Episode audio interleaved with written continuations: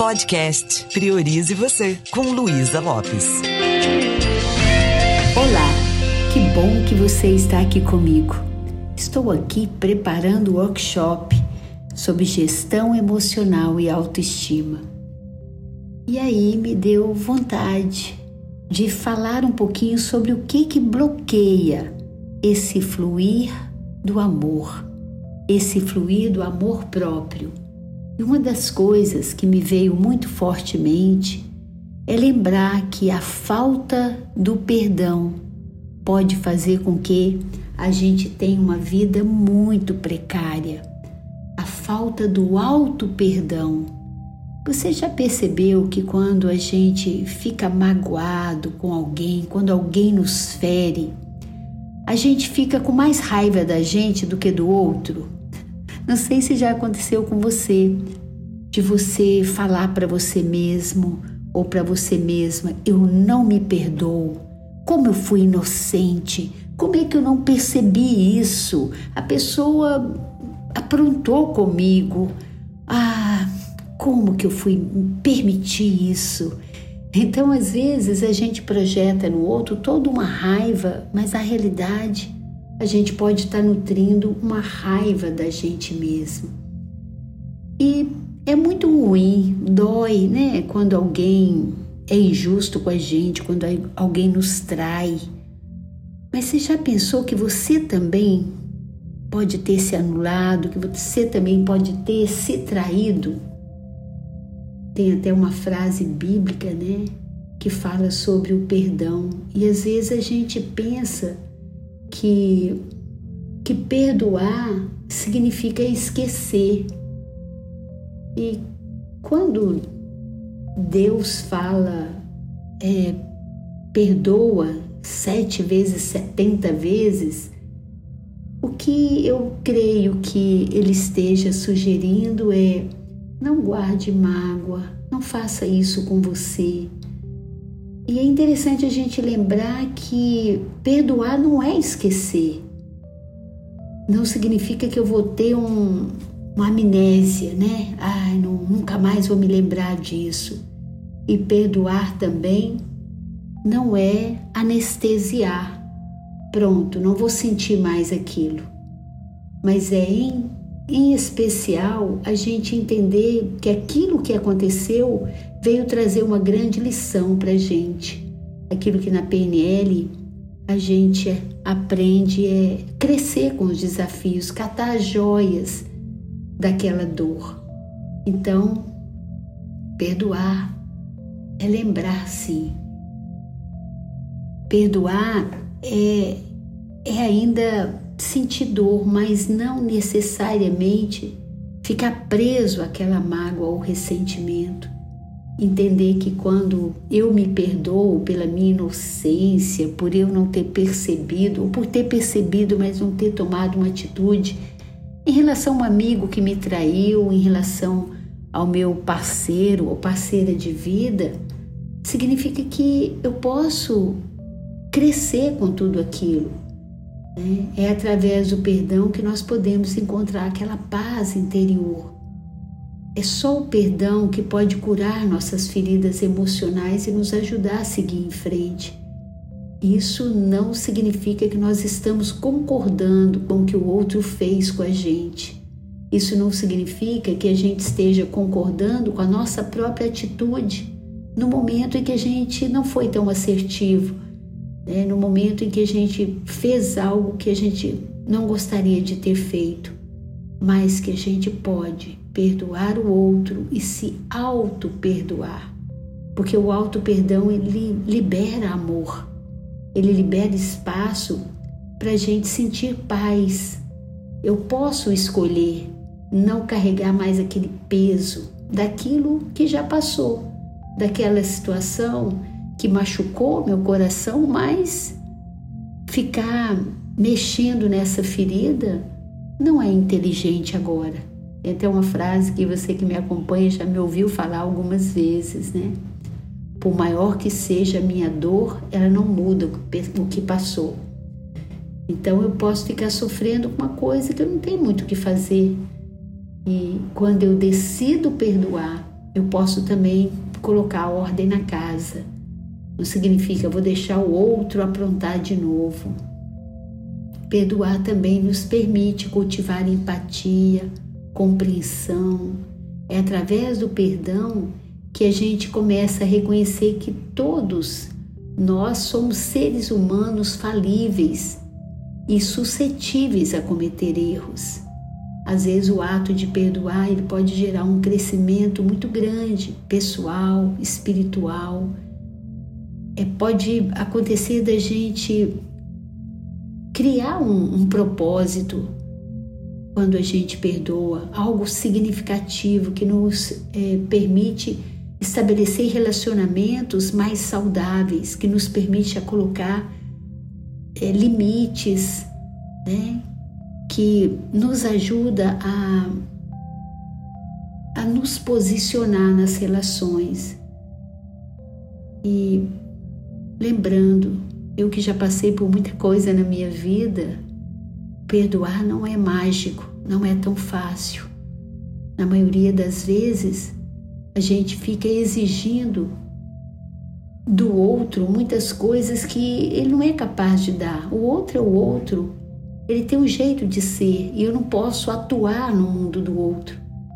Mas eu posso fazer minhas escolhas mais assertivas, principalmente quando eu descubro que o outro tem valores diferentes de mim. Né? Quando eu faço a ponte para o futuro e penso, nossa, conviver com essa pessoa dessa forma não vai ser inteligente da minha parte, não vai ser interessante. Então, cada pessoa ela tem o seu próprio processo e o seu próprio tempo para perdoar é fundamental, às vezes, a gente esperar também esse processo. Às vezes, não é do dia para o outro, às vezes, aquela ferida vai sangrar um pouco mais, mas essa decisão interna ela faz, faz toda a diferença na nossa forma de transitar pela vida. Quantas vezes a gente fica arrastando aquele peso né, fazendo um mal tão grande para a gente mesmo, é, minando né, as possibilidades para a gente criar uma, uma vida melhor, uma vida mais abundante. Então, auto perdão e perdão é uma necessidade para que a vida possa fluir. Muitas vezes, o que a gente tem mais dificuldade de perdoar é a gente mesmo. Eu poderia chamar isso de autotraição. É quando eu começo a ignorar a minha, a minha própria percepção. É quando eu ignoro a minha, minha verdade, os meus valores. É quando a gente não vive com autenticidade. Então, é como se existisse dentro de nós uma alma querendo ser verdadeira e autêntica e um ego um ego que nos leva a ter medo, é, nos leva a, a fazer coisas que no fundo a gente não gostaria. E às vezes a gente cria dependência emocional, a gente cria dependência às vezes com amigos que não acrescentam mais.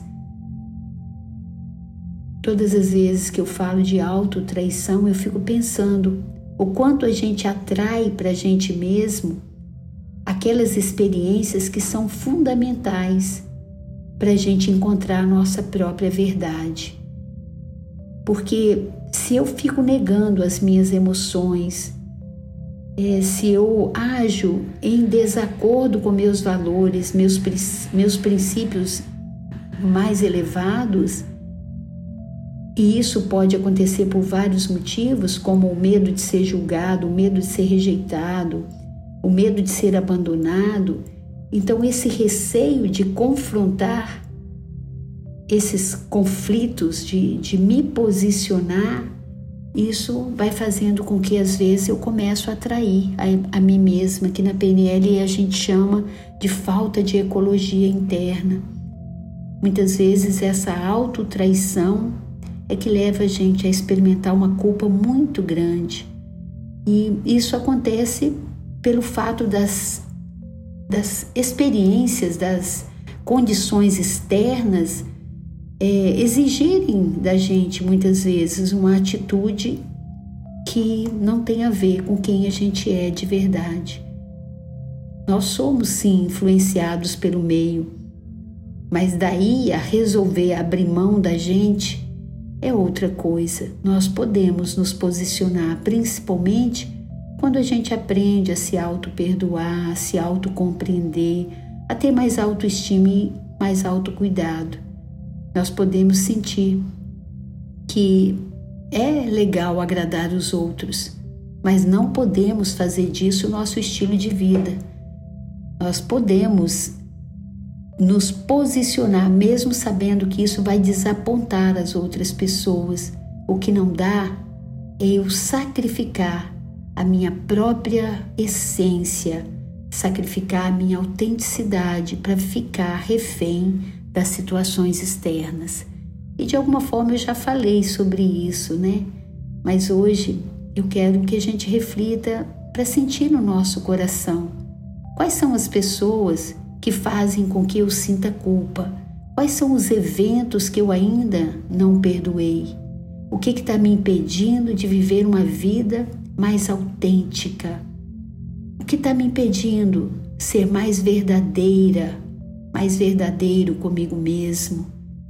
É, eu posso aceitar quem eu sou, eu posso honrar minhas necessidades, eu posso viver uma vida alinhada com aquilo que é importante para mim, com meus valores, com minhas paixões com a minha missão maior, com o meu propósito, com meus objetivos.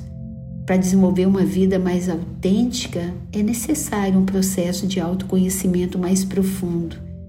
E até que eu decida investir de verdade em me autoconhecer, esses podcasts que eu tenho feito têm também essa função, né? É, um dos meus propósitos é ajudar você a voltar sua atenção para quem você é na sua natureza.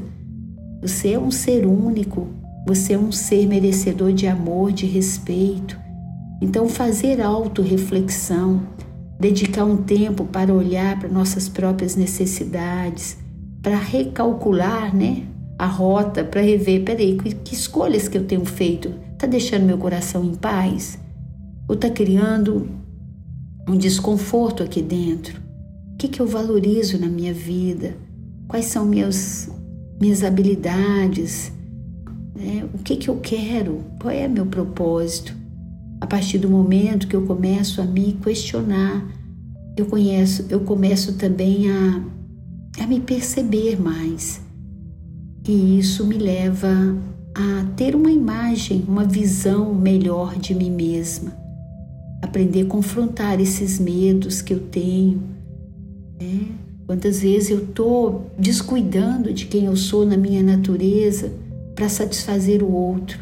Então, se eu me anulo, se eu não sou quem eu sou de verdade, eu vou me sentir traída.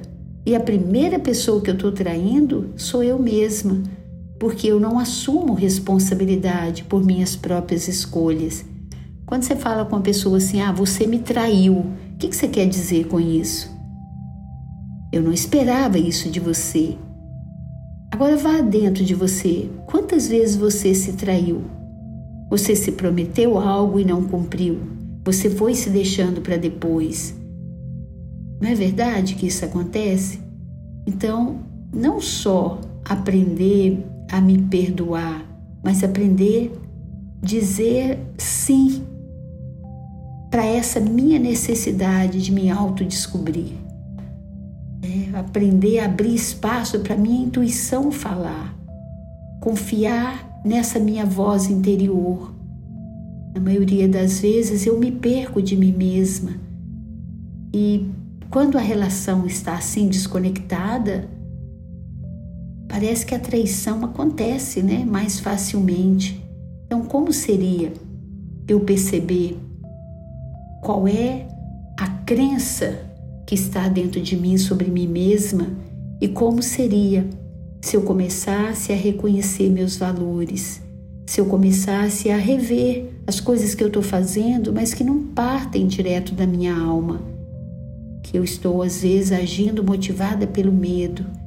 E isso vai fazendo com que eu crie uma vida que não é a vida que eu quero.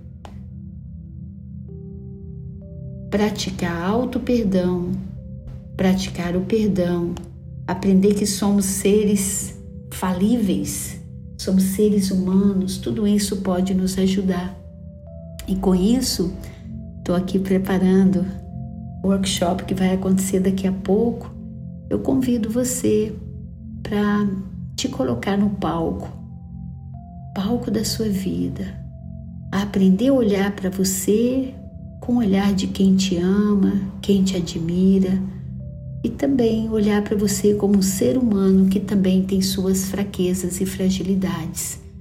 Eu espero de verdade que isso ajude você a refletir, que você tenha mais amorosidade com a sua história, com tudo que te aconteceu. E não basta refletir, né? É preciso agir. O que você poderia fazer hoje para que você tenha uma relação mais amorosa e respeitosa com a pessoa mais importante da sua vida, que você mesma. Como seria você fazer uma lista das coisas que você precisa se perdoar e você se acolher com carinho? É isso. Espero que tenha contribuído com o seu momento. Um beijo bem carinhoso e priorize você.